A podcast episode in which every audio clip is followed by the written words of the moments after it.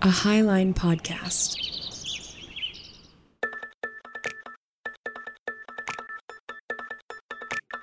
This is Ravel, a roundtable show about the complexity of faith in the age of information. My name's Josh. I'm Steven. And I'm Emily. We each grew up in different parts of American Christianity, and we still keep thinking about how to take it seriously, even as we leave some beliefs behind. We think theology should be an exploratory dialogue, so our hope is that this podcast will encourage growth, both for individuals and communities. We don't have all the answers, but we're here to sort out as much as we can over a drink or two. Join us as we ravel out our faith in a complex world, pulling on one thread at a time, seeking meaning at the end of it all. Thanks for listening. What's up, you guys? What's up? Wait. Hi. Welcome. Hi. Hello. Now, Steven, you're not allowed to talk as much. I know. I need to save yeah, my voice. We're just going to keep interrupting you, Steven. Your throat this week, you are so sick, sir. The flu got me, you guys. You honestly mm. don't sound that bad, but I know you like always warm up to the hot takes, and I want your hot takes at the end, so I don't want you to like mm-hmm. throw your voice. Okay. All right, perfect. Hopefully you're sipping on some good tea. Well, yeah, what are you guys drinking? I am. I do. I have a lovely honey lavender tea by Yogi with a huge dollop of honey. Ooh, mm-hmm. I also have tea. Uh, it's from Tea Forte. It's a wild hibiscus cherry. Ooh. I also have tea today. It's a very rainy day in Seattle, and I broke out the tension tamer. But I'm also drinking like a little mezcal cocktailito. I didn't do like a full... Mm.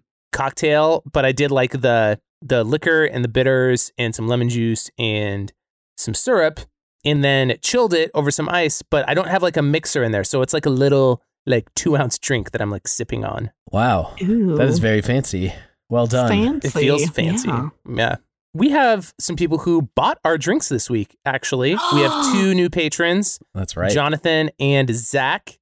Zach, Steven and I know, and we've already seen him pop in the Discord, but we're looking forward to meeting Jonathan. And mm-hmm. we appreciate you guys buying our drinks this week. Yes. Thank you. Thank, Thank you. you so much. Without y'all, we wouldn't be able to consume beverages. So thank you. Well, well kind of a lie, but sort of. Yeah. um. Well, y'all, it is my week this week. And the patrons voted between three of my topics that I was bouncing back and forth between, which I'm sure we'll get to at some point, but they decided we're going to talk about pushy Christian advice. Ooh. And I'm really intrigued by this idea. I've been thinking about this for a while. Like, I guess maybe to start us off, like, why is it that so many Christians are notorious for giving unsolicited advice? Like, I'm really curious, like, why that's a stereotype at all and, like, why it seems to be prevalent. Mm, what are some classic pushy Christian advice that you have heard or may received? Ooh. Like maybe we need to give some examples, you know, to kind of set the tone for what we're kind of talking about. Okay. I think the classic one is telling other people how they're sinning.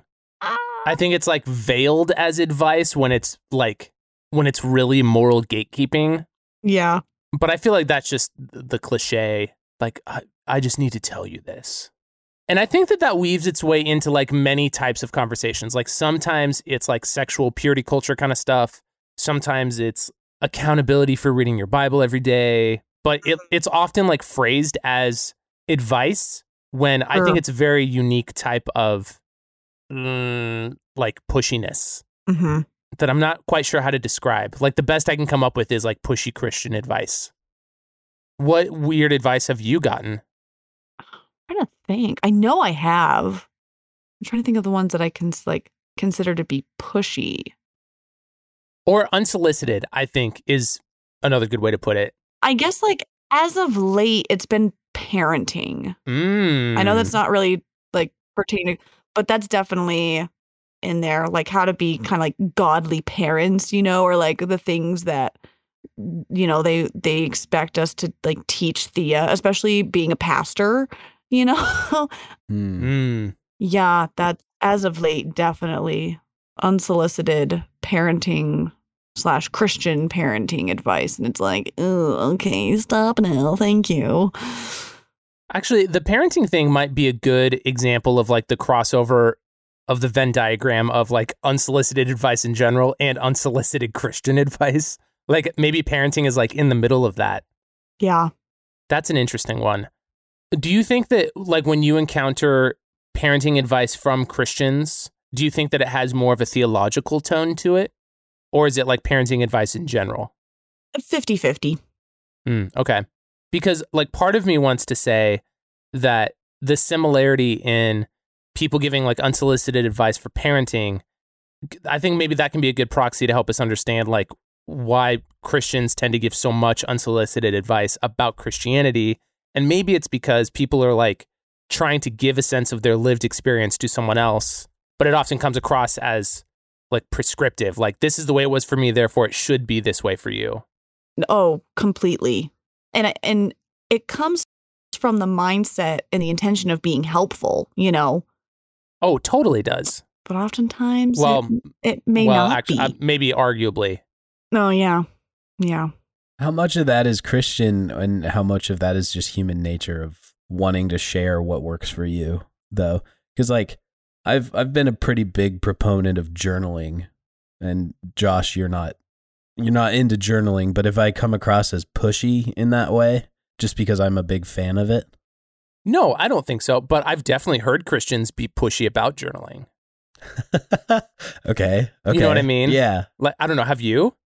Oh yeah, I think so. I'm I'm just wondering, I don't like, and this might be just because I'm uh, I'm feeling a little bit unplugged from the culture lately cuz like uh, doing the math, I haven't been to church in two years now.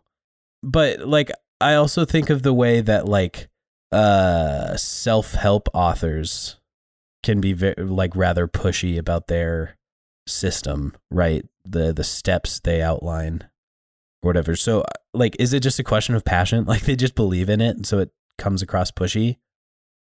Yeah. Like it's one thing to like put your ideas out there, like in a form of media or like on whatever platform you have. But I feel like it's very different when like people feel like they have the right to tell you what to do versus like you expressing like, hey, I've been a parent before. This is what, like, I hope it's not like this for you because this is how it was for me. Like, this mm. is what helped me or something like that. Like, I think it's, I think it really matters in the tone of the delivery. And I feel like the stereotype of pushy Christian advice is to like, A, it being unsolicited and B, it usually being prescriptive versus mm. like self-reflective. Mm. And I almost wonder if there's like, like a certain theology that like leads us to that stereotype, but I don't know. Beyond a phrase like go therefore and make disciples. Yeah, maybe. Yeah, maybe it is tied to like that Great Commission that's, idea. That's pretty big mm-hmm. instruction words. Yeah, it is. Emily, do you think it's tied to that? I think so.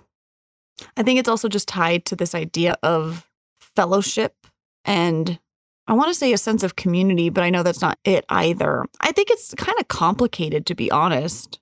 Hmm. Because I think it can be so personal. Like, depending on the relationship? Yeah. You know what I mean?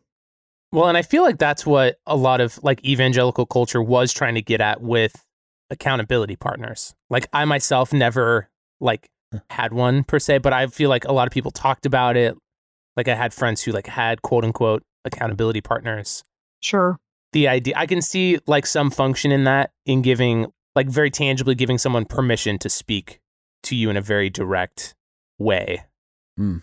And I feel like that is also the intention of like mentorship, whether it's like religious or secular, even though I'm not convinced that that's the most effective thing either. But what do you do with someone who gives you advice who has not like explicitly been given permission to like give you the advice that they're giving you? You know what I mean? That's a that's a tough question. Like, what do you guys do?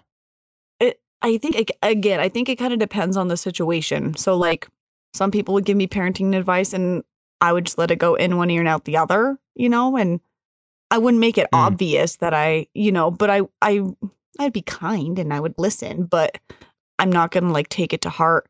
But I think other times, depending on who the person was, like, I would kind of challenge them a bit, or I would even just straight up say, you know, I don't think that's, I don't think that's fit for Alex and I, or, you know, we've looked into it and I don't think we're going to do that or whatever the case would be. And I think mm. just to be comfortable being firm on a stance and to know that it's okay to oppose the advice that you're given. I feel like so often we don't want to come across as harsh or or mean when we don't want to take the advice, and so therefore we should just huh. accept it. You know, we don't want to we don't want to speak against it, but I think we should be given that space to say, you know, thanks for the advice, but but no thanks. Like, we need to be okay to say that. Mm. That's funny. My instinct is almost the exact opposite. Like, mm. I, I I would almost want to be the guy who's like, you know, I probably. You know, there are, there are probably parts of y- your advice that don't uh, ring true to me, so I, I feel pretty comfortable setting those aside. But I feel like my instinct is to like, well, like how how can this person be a teacher in this moment, even if I didn't exactly ask for it in the moment? Mm-hmm. Like, mm-hmm. where where is something that I can glean some knowledge or glean some wisdom? You know, even if it's something where I mm-hmm. just like latch on to. I mean, it's very, very often something we do on this podcast of like, we latch onto a couple words one of us says, and it takes the conversation down a completely different direction. Like, maybe even the advice is like, yeah, no, I don't think that's right, but you did say something that got me thinking about, which I'm actually going to start doing now, you know? mm-hmm. I feel like it's a very unique weight that Christians put on it sometimes. And I'm personally, I'm not sure how to deal with it when it happens, even though I don't think I encounter this a ton, but like when someone tries to give the backing of theology or even makes their advice sound really objective in a religious uh, sense, like yeah. almost like morally yeah. you need to stop doing this, or morally you should do this, and tries to make it sound really, really absolute. I think that that can, that's like advice that's really hard to challenge to someone in the moment. Mm. Yeah. Like, it almost makes it sound like it's not like up for debate. Right. Like, I think that that's why my mind goes to Christians who love to tell each other that they're sinning yeah. or that they're doing something wrong. And honestly, that goes like both ways across the aisle, I think. Hmm. I think as a whole, like Christians as a whole, we spend too much time talking and not enough time listening. Mm. And I think that's where like the pushy advice giving kind of rubs me the wrong way. Again, could have very good intentions, but if we spend so much time trying to talk to someone or talk at someone rather than hearing them out first, then I think it just becomes kind of one-sided, and it can be hurtful eventually. And while I agree with you, Stephen, there is, oh, I think there is always something to learn and to glean from, but I also think it's, there's also a space where the advice just shouldn't always be given. Like, if someone is explaining a situation, instead of trying to jump ahead and, oh, they said this word, so now my response is going to be based on this word, like, hear the person out first. Like, actually understand the entire situation. Because mm. there is always something to learn. And I think sometimes the lesson to be learned is not for the person who's receiving the advice, but maybe the person giving the advice. Mm. I, th- I wasn't even thinking about this as we were going into the conversation, but what do you think about advice being given from the pulpit? Like, we don't have to go down this rabbit hole, but like, just for example, like, I feel like it's really popular right now for pastors to not give voting advice from the pulpit, like staying in like a neutral position.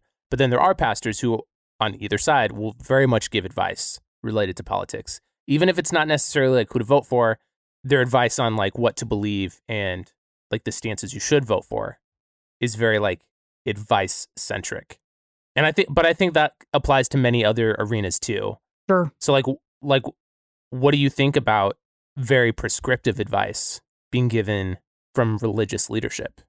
Is that the same thing as pushy Christian advice, or is it different? It's the same thing, in my opinion.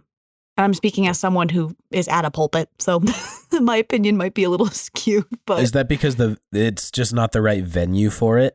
Yeah, there is a time and. A, so I mean, are you saying that you don't think clergy should give advice from the pulpit? Yeah, I don't think they should. Oh, okay. Fascinating. So, oh, well, how far do you extend that then? Like, what are you thinking of? Anything. Like, if the if they, I am someone that I'm going to be serving multiple churches throughout my career, which means I'm going to be serving in various communities that have different beliefs, have different affiliations, have different ideologies. Mm. The, the who am I to give advice from the pulpit when that's not my job? My job is not. like, I oh, ooh, I don't even know how to navigate this. My job, my calling, is to preach good news and to interpret, which means I walk a very fine line between interpreting scripture and giving advice, because I think mm. oftentimes it is easy for pastors to, or whoever is filling the pulpit, to interpret scripture and turn it into advice rather than leaving it as interpretation.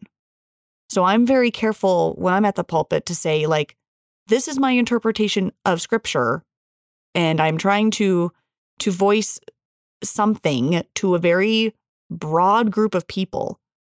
Um, but I, I can't tell you how to do this or that or this or that. Like, I can only share a side of something, but I can't, I can't tell you what I think is best, because I don't know. Like, I, I am very limited on that, especially because what's good for one person may not be good for another. It, it just becomes very mucky waters, and it becomes more agenda driven rather than faith focused. Do you think advice would have more place in like a one-on-one, like oh, yeah. counseling session with you? Definitely. I guess that's what I mean by venue, is like you save any advice giving that you might have for the one-on-one where you can be very specific with someone's situation, whereas the pulpit is you're speaking to hundreds of people at a time. Yeah, there is a time and place, and it's not from the pulpit on Sunday morning. Oh, interesting. But again, that's just hmm. me. So, Stephen, what do you think? Advice from the pulpit? Yeah. I mean, I think Emily's on the right track there. I at least appreciate the the thought she's put into it. I think it's really easy for pastors to slip into territory of like, here's the interpretation, and therefore here are the the five concrete steps you can take this week to, you know, apply this verse to your life or whatever. That's certainly been my experience in previous churches. Do you think it's the same thing in terms of like pushy Christian advice? Like, is it unsolicited? Is it pressuring? Well, so the unsolicited, I'm not quite sure of, because the people who are there to listen to you from the pulpit are there by their own volition and consent, right? Mm. So it Like, I think it would be easy for a pastor to interpret that of like, oh, they're here to listen to me, so I'm going to give them advice on how to do money or whatever, you know, yeah. just because mm. it feels like everyone's showing up for you when you're the one person looking the other way in the, yeah. the, in the room, you know. Emily, I like your distinction, like your admittance of like you're walking a fine line between like interpretation and describing something versus like giving advice. I think I'm of the opinion that advice from the pulpit that's general, like to people, even if it's like pointed toward a specific action versus like one-on-one advice, I think they're qualitatively different, particularly because of like what you were highlighting, Stephen, about like you're the one person who's like in that like position of authority, like both physically and like ecclesiologically. Like, you are, like, the person of authority. And so, like, therefore, like, what you say holds different weight than anyone else in the congregation. Yeah. And I think that I I really respect your your point, Emily, about, like, you should be, like, very cautious about giving any sort of advice. Yeah. In that position. But I, I also think that, like, a position of... I, I see the cons of a position of neutrality, because I think that it almost, like, makes it easier for someone to think that that person's position is objective mm. versus like that person admitting their bias. Mm-hmm. Like, in some ways, I think that it's pretty honest of Greg Locke to express his opinions openly. Do I agree with any of them? No. Do I think he's being honest? Yes. And like him being honest is like showing people where he's but at. But I think there's a difference between expressing ways. your opinion and giving advice. Like, I can express my oh. opinion from the pulpit, but I make it clear that it's my opinion. But I don't mm. say, here's my opinion, now believe in it. Like, like take it, at, you know, take it. It's, here's my opinion, but I'm going to move past that. You know, there is a difference between sharing an opinion from the pulpit and giving advice from the pulpit. Ooh, that's an interesting distinction. I like that. Because pastors give their opinion from the pulpit all the time. But not every pastor mm. gives advice from the pulpit. Do you, I, I think the hang up personally for me is pastors giving their opinion and it not being clear that it's their opinion, or when they try to generalize their opinion to advice. Hmm. Say more. Is that the same hang up that you're having with? Well, say say more. Like, um, let me try to think of an example that's not politics, because I don't think this is restricted to politics. Um, okay, here's an example. Um, the Arminian pastor who believes that you need to that uh, salvation is not predestined, and therefore there is a huge emphasis on evangelism, and that pastor is giving the opinion that therefore you should go out and evangelize your neighbors because otherwise they are going to go to hell. And so he is like making a case for like, you need to evangelize. Like, it is your moral duty and obligation to do this. Otherwise you are not taking the faith seriously. That pastor's starting point and premise is a very specific doctrine of salvation and determinism. And then that is taking shape into his opinion. And then he's generalizing that to advice. Um, I'm going to challenge that a, just a little bit. Mm, okay. Only because a sermon, like a message, should have like a call to action. And I would consider that to be a call, to, a call to action. I don't know if that's really advice. I think there is a distinction, mm. but I'm trying to think off the top of my head, like what that distinction would be. Because hmm. like in my sermons, I have like a call to action of like, here's the things that we like as Christians, like we should consider this or this and that. But I don't think it's necessarily advice, because it's like when I think of advice, it's typically a recommendation or or something of a guiding understanding where you're you're looking like towards a future action. So like doctor's advice, like you should stay off your foot if you want your foot to heal type thing. Like that's their advice. Is it something concerning mm-hmm. the future? I think a call to action is speaking about the present as well as like it ties into the future, but it's like something that to do now. Mm, okay. You know what I mean? So like, for instance, I would get advice like Thea is teething right now. She has two bottom teeth coming in and one on the top. She is a mess. She is a train wreck. And I had someone give me advice about if you put whiskey on her gums, like it'll prevent this. So that's a, that's a future thing. Whereas I think a call to action is here's the things that we can do now for the now. It's very it's mm. very concrete. It's very to go and make disciples. It's that sounds the same to me though. Like it well, could be like go to, and like, put whiskey. I'm trying to make up. a distinction. Okay. Because it's something that you're doing, but it's for the future. It's to prevent future pain. That's your def- definition of advice. Are you trying to make a distinction between like call to action being future oriented and advice being presently oriented? No. Other way around. No, no, no. Other way around. Advice no. is future. Other way around. Call to action is present. Interesting. That's what I mean. Like I'm trying to, because like your like your example was good, but I don't know, because then that if that if because if we're gonna say it's advice, then a sermon isn't really a sermon. It's advice giving. And we should just call it advice giving. Then if that's the case, then I do give advice from the pulpit. But it's not like, there, like there's a difference between advice and a call to action. I almost feel like advice is advice is meant to be preventative, whereas a call to action is not. Hmm. Okay. Do you have an example?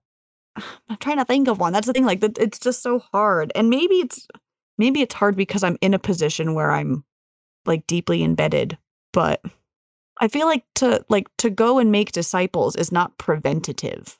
Like you're you're calling people to do something mm-hmm. that is not a means of preventing from something. Like to go and make disciples is not. I I'm just stuck. I really don't know how to describe it. Oh, but I think some Christians do view that as preventative. Yeah, snatch more souls out of hell, baby. Mm. Or or if you think of it more presently, like just like preventing suffering.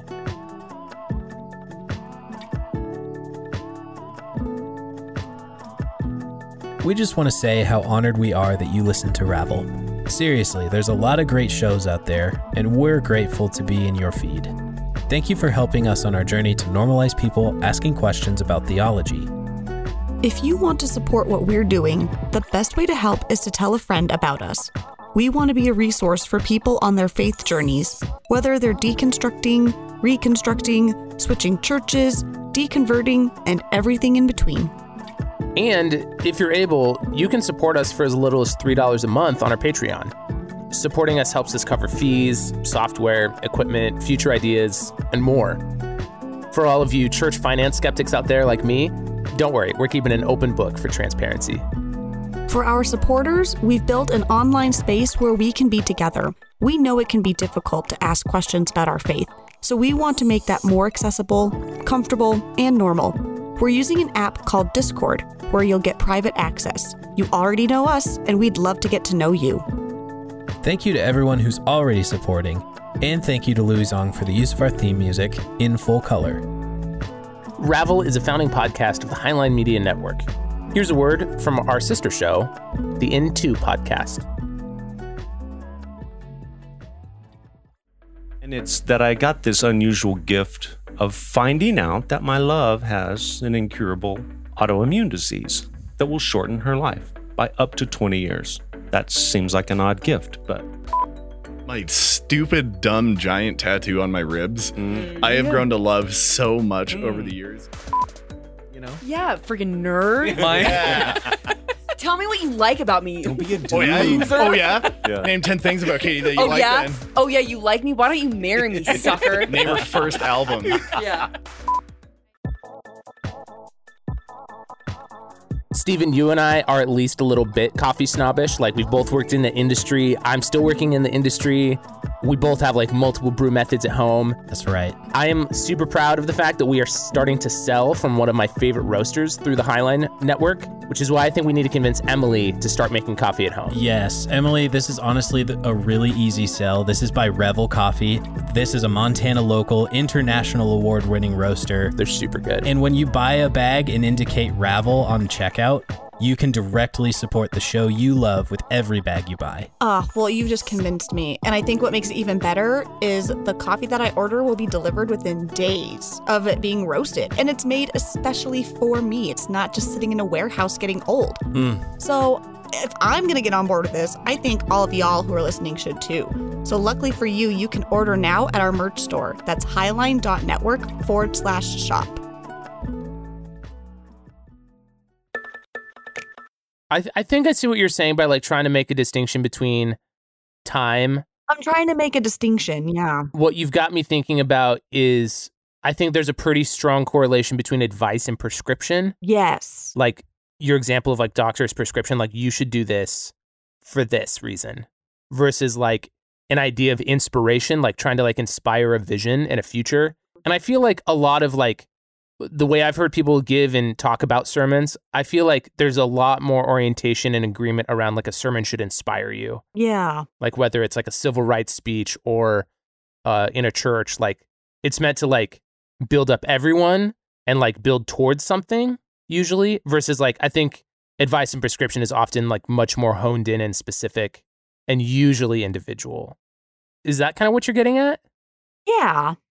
But I also feel like there's, I don't know, there's like more to it than that. Like, like you wouldn't come yeah. to me for financial advice. Like you would go to someone. No, oh, you're terrible. You would money. go to someone who like, like an accountant. Like if you had very specific questions regarding like, or something that's pertinent to something, mm. you're going to go to someone who can give you a recommendation concerning that thing. Whereas like in a sermon, like a call to action, it's very general. Like it, it's not meant to be very specific of like, this is how you save a soul. This is how you should read your Bible very specifically. Like it's very mm. general. It's a very wide uh. net thing that is meant to inspire. So like if I, you know, in my sermons when I. And that's the sermon know. from the pastor. I feel like you're describing coaches. You know how there's a coach for everything? Like life co- mm. coach. I've seen spiritual coach used as a tag on Twitter. Yeah. Enneagram coaches, you know, if it's advice you want, it's a coach you need, not a pastor. Yeah, sure. There you go. I think that my personal irritation with, I completely agree with you. I think you're right on the money. I think that my personal irritation is when I feel like the Bible is not giving a specific prescription and it's giving a description Ooh. Of something, and Christians are like jumping to prescription. Amen. And I'm willing to admit there's like room for interpretation on things. Yeah. But like, I think that a lot of times the Bible is being descriptive of something, not prescriptive. Yeah. And that's where the pushy Christian advice comes in, because what might get interpreted as prescriptive is also interpreted as the literal only prescription for whatever the ailment is. Yeah. Yeah. The objective, like, well, if you would just stop, if you would just stop doing that, stop sinning. You know, if you just stop masturbating, eat some cornflakes, all of this would go away. But that's not in the Bible anywhere. You know, mm-hmm, like mm-hmm. the like we don't. Can you imagine if Kellogg's was in the Bible? Like you could harp on that. Oh my gosh. Ooh, boy. Like you could harp on that. But like one of the only passages that talks about that is Onan spilling his seed, right? Yeah. And like it's so difficult. Like if you actually look at the literal text. Like if you're going to be a literalist about it, if you look look at the text, like it's so hard to like read that story and come away with, well, you should not masturbate. Yeah. But wasn't that about him like denying his dead brother like progeny, because the way the Deuteronomic law was set up, it was like if your brother dies, then your brother marries your wife and they have a kid, and then that's considered the heir of the first husband who died. Mm. Wasn't that it? Wasn't it him like denying his dead older brother? I I might be getting that totally wrong, but yeah, yeah, no, something no, that like sounds, that. It's, that sounds like, right. That's a, I feel like that's a very good example of like there's very complex cultural underpinnings yeah, to yeah. most, if not all, of the Bible. Like even if it does say something prescriptive, mm-hmm. I feel like, uh, do do you think it makes it easier to give pushy Christian advice when a lot of American Christianity is raised on the bedrock of the Ten Commandments, and that sounds very prescriptive? Definitely. So if that's the case, what does that, like, what type of advice do you think Christians are more likely to give? Like, are we more likely to give advice related to the Ten Commandments? Yes. Or other advice? No, I, I would think it would be any related to the Ten Commandments, because we can very readily flip to it and say, see, here it's in Scripture. And there's like hmm. no room for interpretation, you know? Because then if you try to, then you're like a heretic or... Because it sounds so black and white, you mean? Mm-hmm. It's written in a way that's very concrete. And who would not follow advice that's concrete? Literally etched in stone. Yeah. They must be idiots. So, you know what I mean? It's it's just kind of that that arrogance, I it think, is to it. It is admittedly hard to interpret yourself out of do not murder. Um, mm-hmm. Mm-hmm. You know? But we... I've yeah, tried. I, mean, we'll... I can't... You can try all you want. But like war, you know what I mean? So like... Oh, totally. See? You know what I mean? But... Just war theory. Thou shalt not murder, you know? That's a whole other thing, though. Yeah, yeah, it is. I mean, that is a good point, except then, like, in the Jesus story, the Pharisees are like, yeah, we followed all of the advice of the law. And Jesus is like, well, you've been murdering people because you're angry in your heart. Mm. Like, that's mm-hmm. the root of the problem. Checkmate, Pharisees. Like, you... You're like acting like you're following the advice, but like you're really not letting the advice live in you. Hmm. That's interesting. Yeah. Because uh, like you've heard people make the distinction between like, yeah, they were following the letter of the law, but not the spirit of the law. Oh, yeah. You've heard oh, that yeah. phrase before? Oh, yes. Many a time. Do you have a problem with that phrase, Emily? It sounds like you do. Only when it's weaponized. Oh, okay. When it's someone hounding, it's it's again, it's that like unsolicited advice. It's when someone's hounding on you of you're following the letter of the law, but not the spirit of the law, and they're they are helicoptering every mm. aspect of helicopter your life. Helicopter Christians, yeah. Helicopter Christians. Isn't that what Jesus did though? That's like straight up the Jesus move, right? Like, is it though? Is it not? I don't think it I, is. That's what it feels mm. like to me. Elevating murder into anger. But I don't think Jesus was a helicopter. Like, I don't think I don't think he was swooping in over everyone's head and was like, like he did it with a type of compassion that was not so daunting. So he had, he, oh God, there's the letter of the advice and the spirit of the advice is what you're saying. Basically, I guess. The attitude in which you deliver it. But I also think Jesus wouldn't give unsolicited advice. Like, hmm, I think Jesus would be an active, I think Jesus would be an active listener and would kind of know when and when, when not to. Like, because if that were true, I don't think Jesus would go off to pray so much. I think he'd be like, now, wait a second. And he would just vocalize everything. But he didn't. He was like, y'all are y'all are pissing me off. I'm going to go pray. He wouldn't be like, you know what I think about this? And people didn't like, shut up, Jesus. No one cares what you think. It was every single mm. time. It was.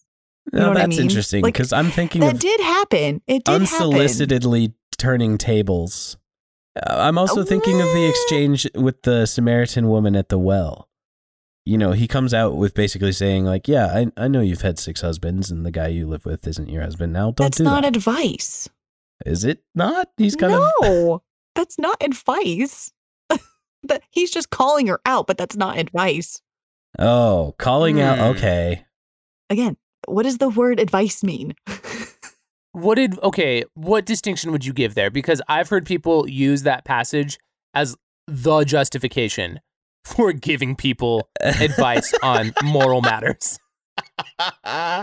It's what part of the scripture when he when he is there and he's addressing the woman for what she is. He's not saying, you know what my advice would be because you like.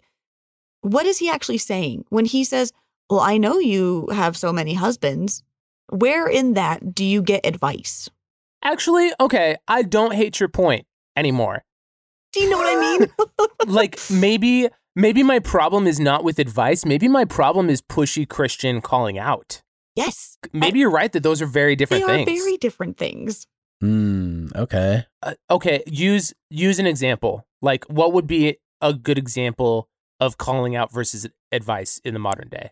Um. Oh, oh, calling out versus advice. Um. Because I do think Jesus, like, unsolicitingly calls out the Pharisees. Oh, yeah. Like, maybe they're asking for it, quote unquote, because they're provoking him. But, like, he has a lot to say. But mm. you're right. He doesn't really give them advice necessarily unless people ask him. Like, people asking him, like, how do I inherit the kingdom? Or, like, what do I need to okay, do? Okay, yes. Okay, there. Then that he kind of does. That is a good, that is a good distinction right there. Anytime Jesus is interacting and there's a question being asked, and then Jesus responds that specific question, that would be advice giving.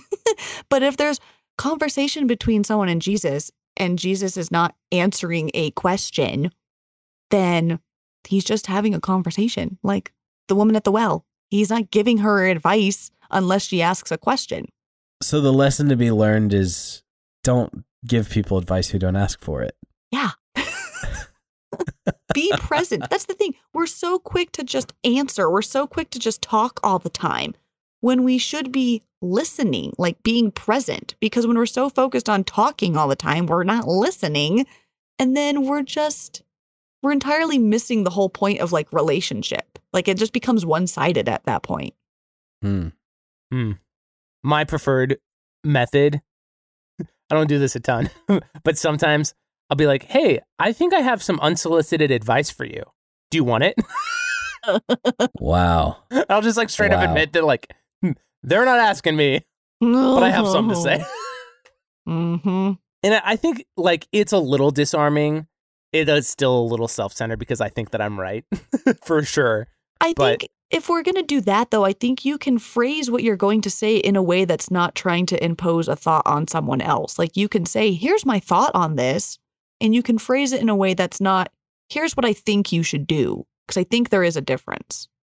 And again, I think that becomes, I think that comes down to opinion versus advice giving.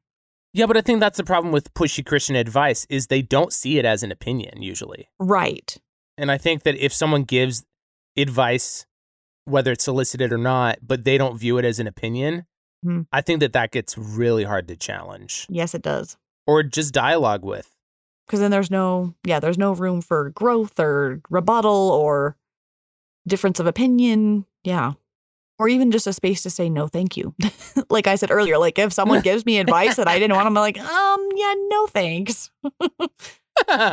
Right. Exactly. okay, here's a here's something I'm not sure how to ask.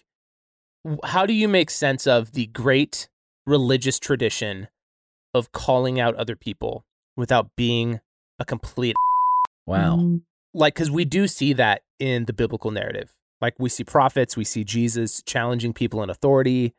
But, like, I think in the modern day, this stereotype has become, like, angry Christian preachers. Like, that preacher in Pike Place that I went out and talked to, like, he's giving a lot of ins- unsolicited advice. Much. And I, I think, think it that, like... depends on where they come from. Like, are they coming from a place of love and understanding, or are they coming from a place of hatred or anger? Because mm. I think, when I think of Jesus, you know, calling out the Pharisees, like, he was doing it from a place of love, in my opinion.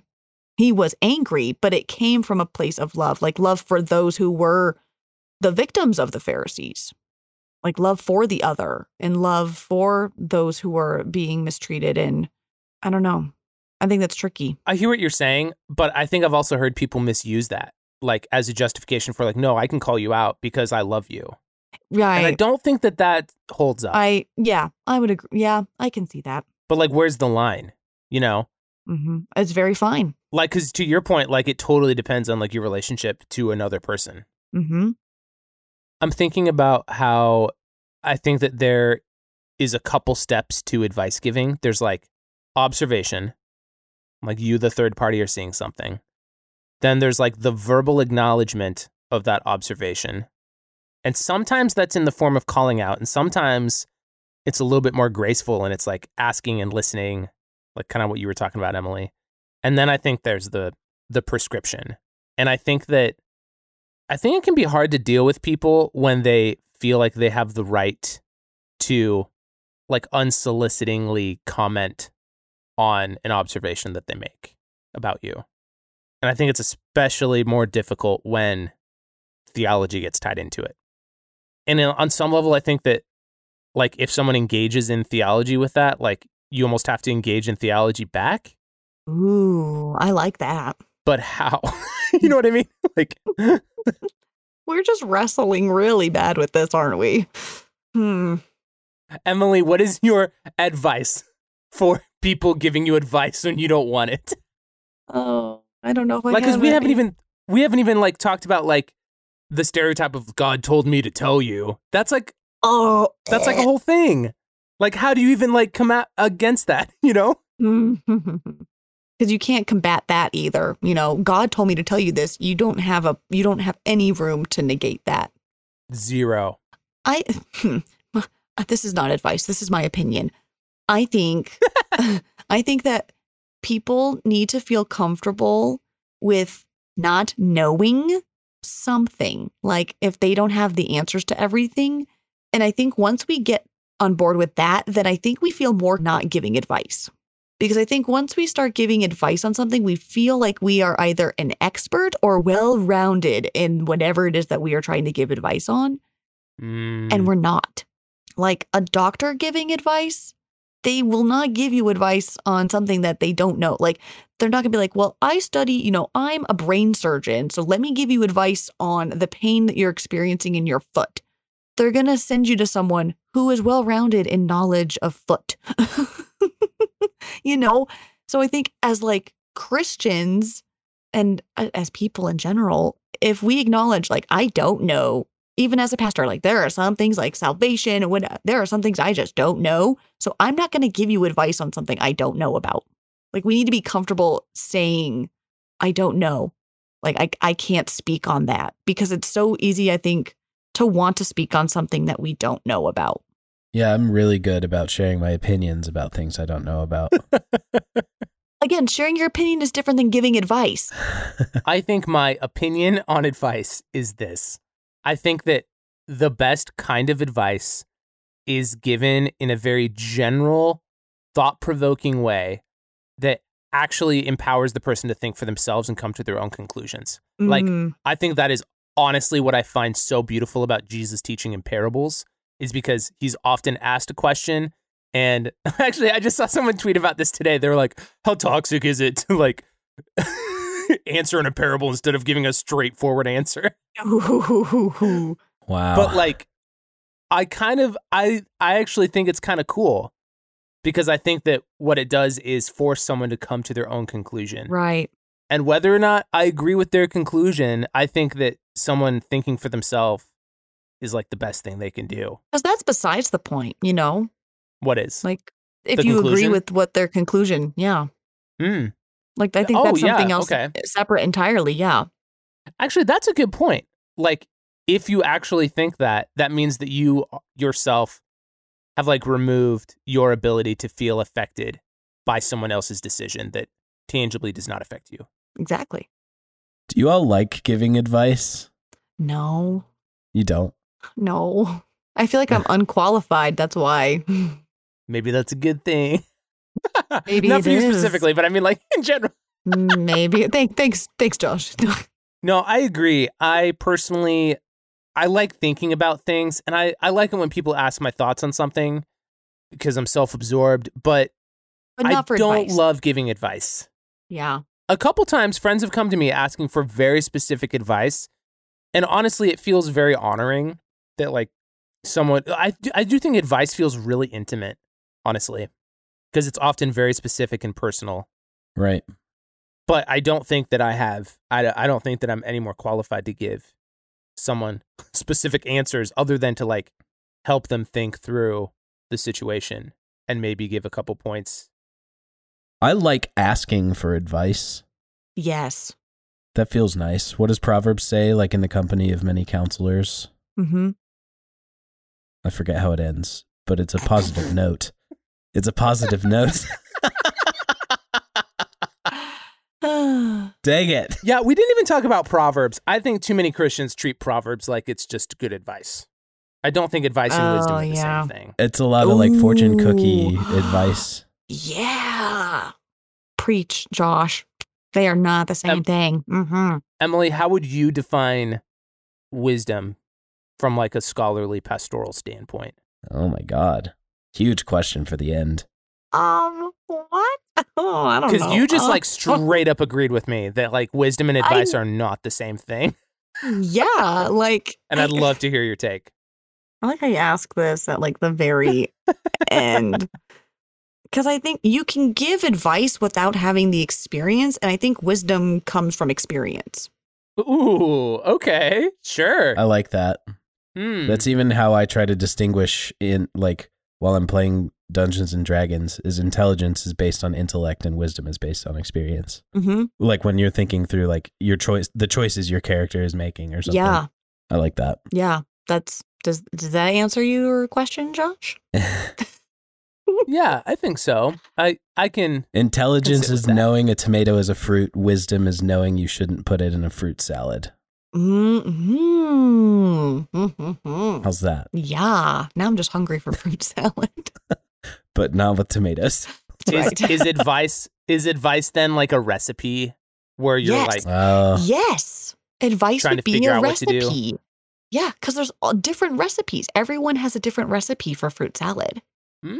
Mm-hmm. And at the end of the day, uh, you can choose to follow it or you can tweak it to fit your own situation. Maybe you have a particular taste. Maybe you're allergic to a certain fruit that the recipe calls for. I don't know. Mm. I love where this analogy is going. Yeah, I feel like that kind of works. Um, well, thanks for helping me think about this, you guys. I don't know if I have any better advice on, like, how to deal with pushy Christian advice. Not that I encounter it all the time. I don't want to make it sound like I'm just, like, berated with, like, constant advice right. all the time. But um, I, I do think it's an interesting phenomenon. Thanks for yeah. being open to our opinions. Oh, uh, speaking of being open to opinions, um, the Highline Network is actually running a survey through the end of this month, through the end of March. That was, um, we, yes. that was a very good unplanned segue. Thank you. Yeah, go fill out the survey. Um, we are asking your opinion, and it is very yeah. helpful for future things. Yeah, uh, m- many future projects coming um, in twenty twenty-two and twenty twenty-three, and uh, we want to get to know our audience better, more broadly than the, the Discord community that, that we do have. So you can fill that out at highline.network slash survey. And it takes less than three minutes to do. And in uh, trade for those three minutes, we would love to send you a free sticker of your choice from the Highline shop. Ooh, and who doesn't love Free stickers? Sticker. Right? Stickers are great. There's nothing better as an incentive than a sticker. Free stuff. Mm-hmm. Yeah. Get after it. Well, thanks for recording through my illness, friends. Uh, I'm just I'm oh, glad you hung yeah. in there, man. My crazy, my crazy, many reschedules this weekend, but we oh, made it. Oh, yes, we did it. My advice for you is to gargle a bunch of salt water and stop talking. Right. Thanks. Um, Emily, what advice would you leave us with as we... Did oh. you not see that one coming? No, I did. I did. As we navigate various topics and we engage in many conversations and we come from various experiences, it can be so easy to share and to listen and to discern. Uh, just know that we're doing it together, and it takes a lot of patience, takes a lot of time, takes a lot of wisdom, uh, and it's tricky, but we can ravel it out together. And my advice to you is to enjoy the day. I don't really know if that's my advice or opinion, but enjoy the day. There you go.